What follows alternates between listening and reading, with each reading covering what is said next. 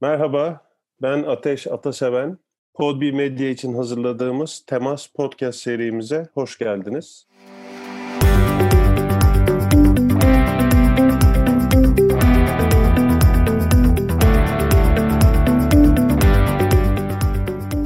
Şimdi özel bir dönemden geçiyoruz. Tüm dünya olarak malumunuz korona günlerinden geçiyoruz. Bu da korona günlerinde yaptığımız kayıtlardan bir tanesi. Bugün konuğum çok uzun süreden beri birlikte çalıştığım çok sevgili bir arkadaşım, sevgili Gözde. Merhaba, merhaba. Gözde. Merhaba, merhaba Ateş. Öncelikle eline sağlık diyerek başlayayım. Ben bütün kayıtları çok keyifle dinliyorum. Teşekkürler, sağ ol. Ben hep şöyle bir şey yaptım bu kayıtlarda. Bu programa konuk olanlardan kendilerini bir parça tanıtmalarını istedim. Kendi cümleleriyle kendilerini nasıl tanıtmak istiyorlar. İstersen seninle de öyle başlayalım. Sonra temasın hangi boyutunu konuşacağımıza girelim beraber. Tamam süper kısacık anlatayım. 82 Ankara doğumluyum. Kariyer tarafına özellikle biraz ağırlık vereceğim. Ekonomi okudum ben. Çok severek okumadım ama. Ee, o dönemde böyle para mı insan mı gibi bir davet çağrısı çıktı aslında karşıma. Çünkü insan kaynakları kavramı daha yeni yeni konuşuluyordu o günlerde, o yıllarda. Benim de açıkçası daha çok ilgimi çekti bu alanda çalışmak ters bir kariyer oldu benimki. E, kendi işimi kurarak başladım insan kaynakları tarafında. Çünkü yüksek lisans yaptım eğitim yönetimi üzerine, İK danışmanlığı üzerine. İlgimi çekince bu alan devam etti. 17 yıl olmuş ya şimdi düşünüyorum. Yaşlandım gibi geldi biraz sen sorunca. Yok, 17 yıl olmuş. O İK'nın e, eğitime evrilen tarafı ile bütün kariyerim geçti diyebilirim. O günden beri de organizasyonel ve bireysel gelişim tarafında şirketlerle çalışıyorum. Genelde aslında, değişim ve liderlik alanında aslında. Aslında gerçekten enteresan. Ben bu eğitim danışmanlığı tarafına geçtiğimden beri görüyorum. Herkes belli bir kurumsal hayatın sonunda bu işi yapmaya çalışırken sen en baştan bununla başlamışsın. O bu gerçekten yolculuğun başlangıcı alışık olduğumuz şekilde değil. Onu bir söyleyebilirim. Biraz cahil cesaretiydi ama çok şey öğretti evet doğru. Peki şimdi normalde biz bu kayıtları hep yüz yüze oturarak yaptık ama en başta da söylediğim gibi koronadan dolayı teknolojiyi kullanarak uzaktan yapıyoruz bu kayıtları. Dolayısıyla ses kalitesinde bazı kaymalar ya da düşmeler olabilir. Bizi dinleyenlerin affına sığınıyoruz şimdiden. Temasın özellikle bu senin kullandığın tanımla lead fit boyutunu ben konuşmak istiyorum seninle. Hı hı. Lead fit ne demek senin için? Neden böyle bir isim seçtin kendine yürüyeceğin yolculukta? Bu benim için anlatması en zor olan şeylerden bir tanesi açıkçası. Sebebini de söyleyeyim. İnsan bir şeyi çok tutkuyla yapınca ve çok böyle içten inanarak yaratınca onu anlatması hatta kısacık bir zamanda anlatması zor oluyor ama deneyeceğim. İki şeyi söyleyeyim. Bir metafordu benim için Lead Fit en başta. Çünkü dayanıklılık sporlarıyla ilgileniyorum. Sen de biliyorsun Ironman, yüzme, koşma ve bisiklet gibi. Biraz bu kavramı liderlikle bağdaştırma çabası aslında Fit'in doğuşu. İkincisi de bir ihtiyaç. Çünkü baktığımda şu anda genelde hani sen de biliyorsun yaptığımız için içinde bu var. Liderlik programlarında davranış değişimi üzerine çalışıyoruz. O davranışı değiştirebilmek bence günümüz yöntemleriyle çok mümkün değil. Lead Fit de aslında böyle bir felsefeyle doğdu davranışı nasıl değiştiririm ve o davranış değişikliğini sürekliliğini nasıl sağlarım? Çok zihinsel programlar kurguluyoruz. Bu benim de ihtiyacım yani kendi katıldığım eğitimlerde de görüyorum. Çok zihin boyutunda kalıyor işlerimiz. Bunu birazcık daha beden ve duygu boyutuna taşımayı başarabilmek tıpkı dayanıklılık sporlarında olduğu gibi. Aslında doğuşu buydu. Buradaki fitlik bazen şey oluyor eğitimlerde. E, beslenme eğitimi salmıştım ben diye gelenler oluyor. Ama öyle değil. Fit olmak sadece işte karın kasına sahip olmak ya da işte bir kilometreyi kaç dakikada koşuyorsunla ilgili bir şey değil. Fitlik, zihinsel fitlik, duygusal fitlik, cinsel anlamda fitlik yani aradığın anlamda fitlik birçok farklı boyutu var. Bunu eğitimlere yansıtmaya çalışıyorum diyebilirim. Şimdi senin bu Lead Fit ile alakalı bir web siten de var. Biz bu kayıtlarda genelde açıklamalar kısmına bazı linkler de bıraktık. Senin ağzından bir web sitenin adresini duyalım. Açıklamalar kısmında da bırakalım. Daha detaylı bilgi alır insanlar muhakkak. Bir tamam. söyleyebilir misin neydi web adresin? leadfitdevelopment.com Harika. Onu da açıklamalar kısmına ekleriz. Ben birazcık bu Leadfit'in temasının başladığı yerlere birazcık dönme arzusundayım. Hı hı. Şimdi ben bu kuruluş aşamasını da hatırlıyorum. O arada olup biten her şeyi de hatırlıyorum tabii ama iç dünyanda ne oldu da birden bu konu böyle bir tetiklenmeye başladı kafanda. Şimdi bu kayıtta söylemekte mahsur yok herhalde. Sen eskiden e, bu kadar ağır sporlar yapmıyordun. Hiç spor yapmıyordum. Hatta zararlı diyebileceğimiz bazı işte tütün kullanımı ile ilgili alışkanlıkların olduğunu da hatırlıyorum. Aynı benim gibi. Benim de vardı eskiden öyle şeyler. Sonra birdenbire ben şeyi hatırlıyorum. Bir gün dedin ki ben maraton koşacağım. Şimdi ben de o dönemde hatırlıyorsun hiç koşmamıştım. O yüzden bana böyle bilim kurgu bir şeymiş gibi geldi. Yani bir insan nasıl maraton koşabiliyor? 42 kilometre, 195 metre falan. Sonra onu yaptın ve arkadan bir sürü şeyler de yaptın ve o esnada da paralelde bu Litfit evrildi. İlk çıkış noktası neydi seni tetikleyen? Rahatsız oldum. Yani çok net onun cevabı bende var. Çok rahatsız oldum. Sebebi de şu. Bu hayata niye geliyorum sorusunun cevabını aramaya başladığında bu oturmak ya da işte zararlı dediğimiz tütün maddelerini üretmek ve bir şey üretmemek değil. Çok net. Ben hep bir şeyler yapan biriydim ama beden boyutunda özellikle kendime çok da özen gösterdiğimi söyleyemem. Özellikle geçmiş dönemler için. Yani bundan yaklaşık bir 6 yıl önceye gidiyorum. Değişmek için rahatsızlık lazım. Yani bugün eğitimlerde de anlattığımız konu biraz bu değil mi? Hani insanlar hep aynı soruyu soruyor. Çok istiyorum ama değişemiyorum ya da işte şunu yapmalıyım, bunu yapmalıyım ama olmuyor. Bence değişmek rahatsızlıkla başlıyor. Ben de rahatsız oldum. Kendimin en iyisi haline dokunamadığım yıllardı. Ama bunu fark etmek için o rahatsızlık şart bence. Rahatsızlık sonrasında başlıyor aslında arayış ve ne yapabilirim çabası. Fiziksel bir rahatsızlığı mı kastediyorsunuz, zihinsel bir rahatsızlık mı oldu orada? Hepsi aslında yani bunları birbirinden çok ayırmıyorum. Fiziksel bir rahatsızlığım olmadı ya da bir hastalık geçirmedim ama sabah uyandığında o boğazında hissettiğin hmm. o duygu ya da kendine baktığında spor yapmıyor ya da hareket etmiyor olma hali beni rahatsız etmeye başladı. O rahatsızlık değişimin çıkış noktası. Yani yeterince rahatsız olmadan değişim çok olamıyor ya da yapmalıyım, istemeliyimle olmuyor bir kendine şahitlik dönemiydi benim için diyebilirim. Yani tepeden baktığımda ne yapıyorum ben ve neyi ne kadar başarabiliyorum gerek bedensel, gerek duygusal, gerek zihinsel çıkış noktası öyle başladı. Şimdilik iki tane reçete maddesi aldık bile senden temas etmenle alakalı. Bir tanesi rahatsızlıkları hayırlı bir iş için kullanmak. İkincisi de kendine tepeden şahit konumundan bakma hali. Şimdi Aynen. bunun etrafında birkaç şey daha ekleyebiliriz. Şimdi senin tek yaptığın, tek uğraştığın şey bu lead fit değil. Bir yandan bu hani ben kendi en iyi versiyonuna ulaşmak diyorum. Pek çok yerde kişisel gelişim diye geçiyor. Sen de bu konuda çok tutkulu birisin ve üzerinde çalışıyorsun. Mesela bir de bir Ayoda hikayesi var. Onu da bir parça anlatabilir misin? O nasıl başladı, nereden tetiklendi? Aslında hep anlamaya çalıştığım, senden duymaya çalıştığım o gelişime temas etme konusundaki hevesinin kaynağını biraz duymak istiyorum. Ya insan kendine ilgili birçok şey söyleyebilir ama benim kendimi tanımlarken kullandığım bir kelime tutku galiba. Yani bunu pozitife çevirmek ya da pozitif tarafta kullanabilmek çok önemli. Ayoda da öyle bir tutkuyla doğdu ya da merakla doğdu diyeyim. Yine bir arayış ve yine rahatsızlık hikayesi. Organizasyonel gelişim üzerine çalışıyoruz. Bu konuda da Türkiye'de bir şey yok. Yani kaynaklara baktığında da çok fazla göremiyorsun. Bir gün internette dolaşırken IODA'ya rastladım. Global bir organizasyon burası. Yaklaşık 30'a yakın ülkede faaliyet gösteriyor. Açılımı neydi? Onu da belki linkini ekleriz gene açıklamalar bölümüne.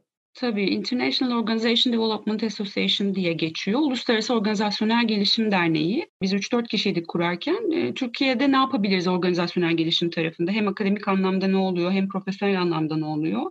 Getirebilir miyiz Türkiye'ye? O tutkuyla yazdık globale. Onlar da olumlu cevap verdiler. Ve son 5 senedir de Ayoda Türkiye'de kimi zaman çok aktif, kimi zaman daha az aktif olmakla beraber faaliyet gösteriyor.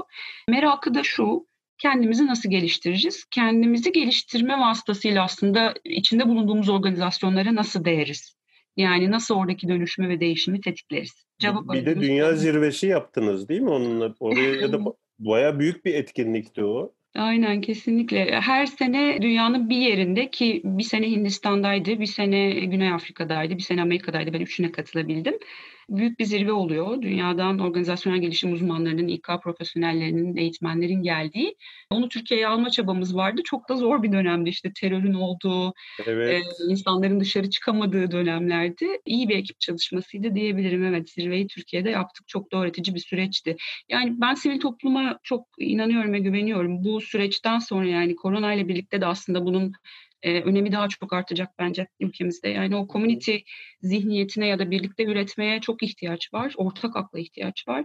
Bunun için de bir topluluk oluşturma hali daha fazla önem kazanacak gibi geliyor bana. Dolayısıyla canını sıkan, seni rahatsız eden şeyleri bir gelişim fırsatı haline çevirebildiğini görüyoruz. Hem Leadfit hikayesinde hem de IODA hikayesinde. Bu yolculuklar o kadar da kolay olmuyordur diye tahmin ediyorum. Yani böyle her istediğini dur ben rahatsız oldum hop değişeyim hadi hemen bir maraton koşayım gibi olmuyor. Hı hı. Tahminim bu yönde. Yani bir inişleri, çıkışları, zorlanmaları, engelleri falan da oluyordur diye bir tahminim var. Dışarıdan hı hı. bir gözlemim var. Hı hı. Zorlandığında ya da işler istediğin gibi gitmediğinde tekrar devam edecek ve o gücünü tekrar hayata geçirecek enerjini nereden alıyorsun? Kaynağın nedir o tarafta? Güzel bir soru bu. Yani aslında bir tezatı barındırıyor. Yani her zaman güçlü olmak ya da her zaman aynı tutkuyla devam etmek gibi bir şey mümkün değil. Benim de e, deneyimim böyle olmuyor. Güçsüzlüğe de temas edebilmek ve onu da kabul edebilmek bence bunun bir parçası. Yani ona izin verebilme hali. Çünkü bu şey gibi hani kış ve yaz yani karanlık ve aydınlık karanlık olmadan aydınlığa nasıl dokunamıyorsak o güçsüz olma ve düşme halimizi de kabul etmeden güce ulaşamıyoruz. Ben fena düşmeyen biriyim yani düş, düşüyorum tabii ki. Bununla da çok kavgalı değilim açıkçası. Yani içinden geçerken evet ama sonra baktığımda bütün o düşmelerimin bana bir şey gösterdiğini ya da bir transformasyon çağrısı olduğunu görüyorum galiba içinden çıktıktan sonra tabii ki. Peki bu ee, sürekli... Kırılganlık cümlesi var ya çok da popüler. Hı. Ona bir dokunabilmek lazım yani. Onunla bir helalleşmek lazım galiba.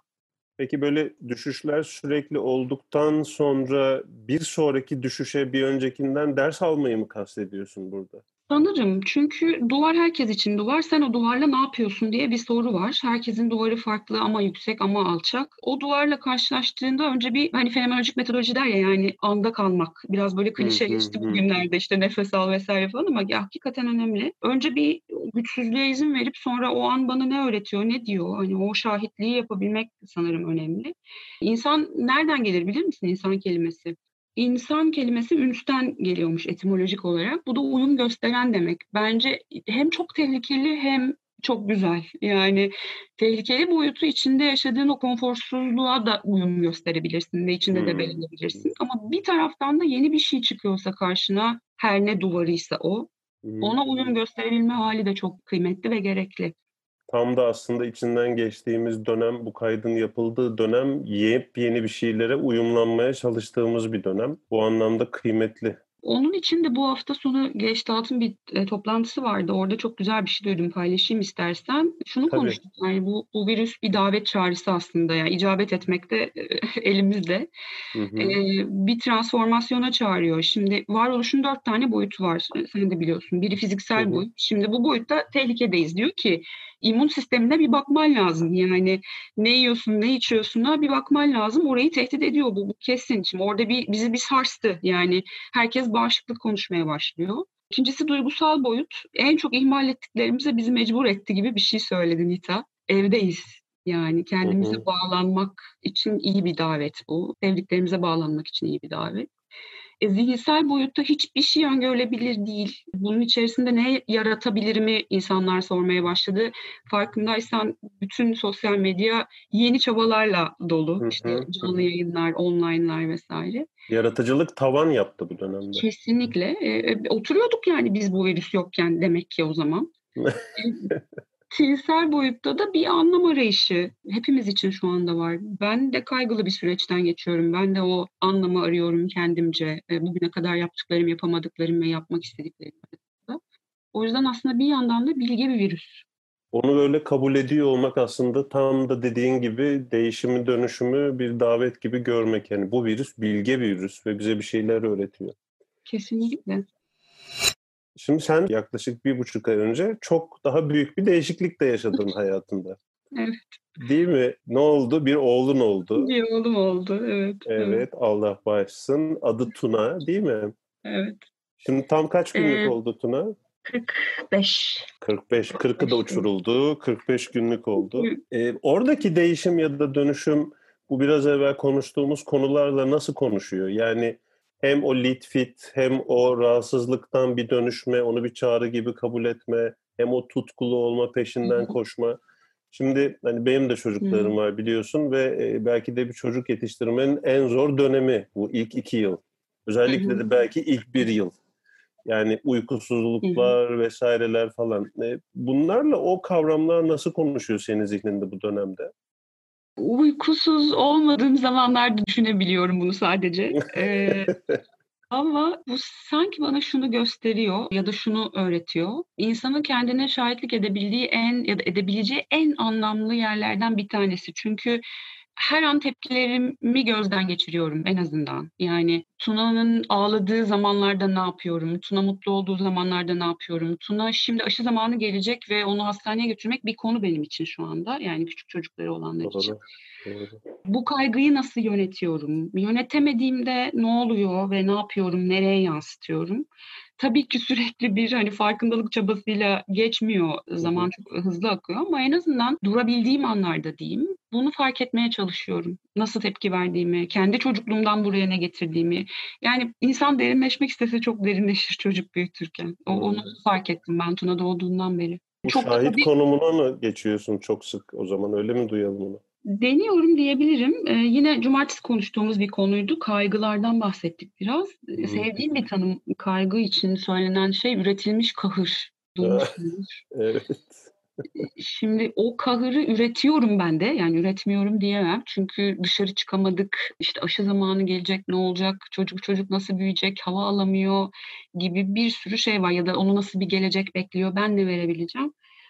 Sonra fark ediyor ama insan. Yani o kahırı sen üretiyorsun şu anda. Aslında ortada somut bir tehdit yok. İnsan zihni böyle çalışıyor zaten.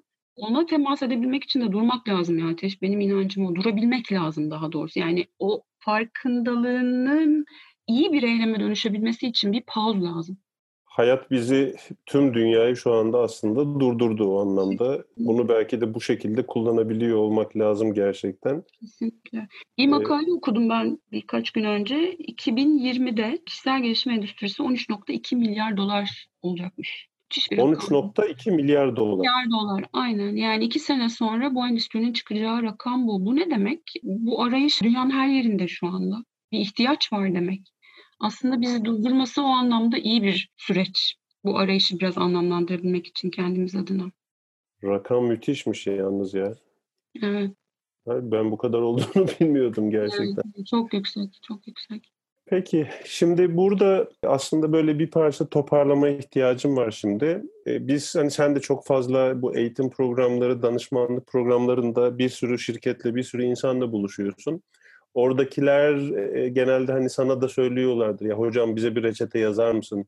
Bize böyle bir yol haritası çizer misin? Ne yapacağız falan diye. Çok da biz hoşlanmayız bu tip reçeteleri vermekten. İnsanların kendileri o reçeteyi yazmalılar deriz ama böyle Hı-hı. reçete gibi değil de Gözde'nin yolculuğuyla ilgili bu kaydı dinleyenlere kaliteli temas edebilmek, bu rahatsızlıkları bir dönüşüm fırsatı olarak kullanabilmek için. Yani senin yoğurt yiyiş şeklini bir parça böyle kısacık özetlemek ister misin? Bu kaydı dinleyenler belki buradan bir şeyler ilham alırlar. Belki onlar da hayatlarına bu tip şeyleri katmak isterler. Hı hı hı. Tam sen bu soruyu sorduğunda benim odamda bir şey asılı. Ne, ne derler? Akrostiş mi derler? Bir parça belki ondan bahsedeyim. Çünkü benim en azından yapmaya çalıştıklarımla ya da kendime temas etme biçimimle çok ilgili. Martin Seligman'ın İyi Hayat diye bir kitabı vardır. Orada böyle PERMA diye yani baş harfleri bu bir formülden bahseder. Bana da hep çok anlamlı gelmiştir. O yüzden de asılı durur. Açılımı şöyle. P'si pozitivizm. Yani buna pozitif bakmak, polyanlacılık gibi söylemiyorum ama hani belki gelişim zihniyetinde olmak diyeceğim. İkincisi engagement, dahil olmak, yani hayata katılmak, hayata karışmak. E, bunu her neyle yapabiliyorsa işte ben koşarak ya da dayanıklılık sporlarıyla yapıyor olabilirim. Hı e, hı. Başka birisi başka bir şeyle yolunu bulabilir. Üçüncüsü relationships yani ilişkiler, o anlamlı ilişkiler bağını kurabilmek.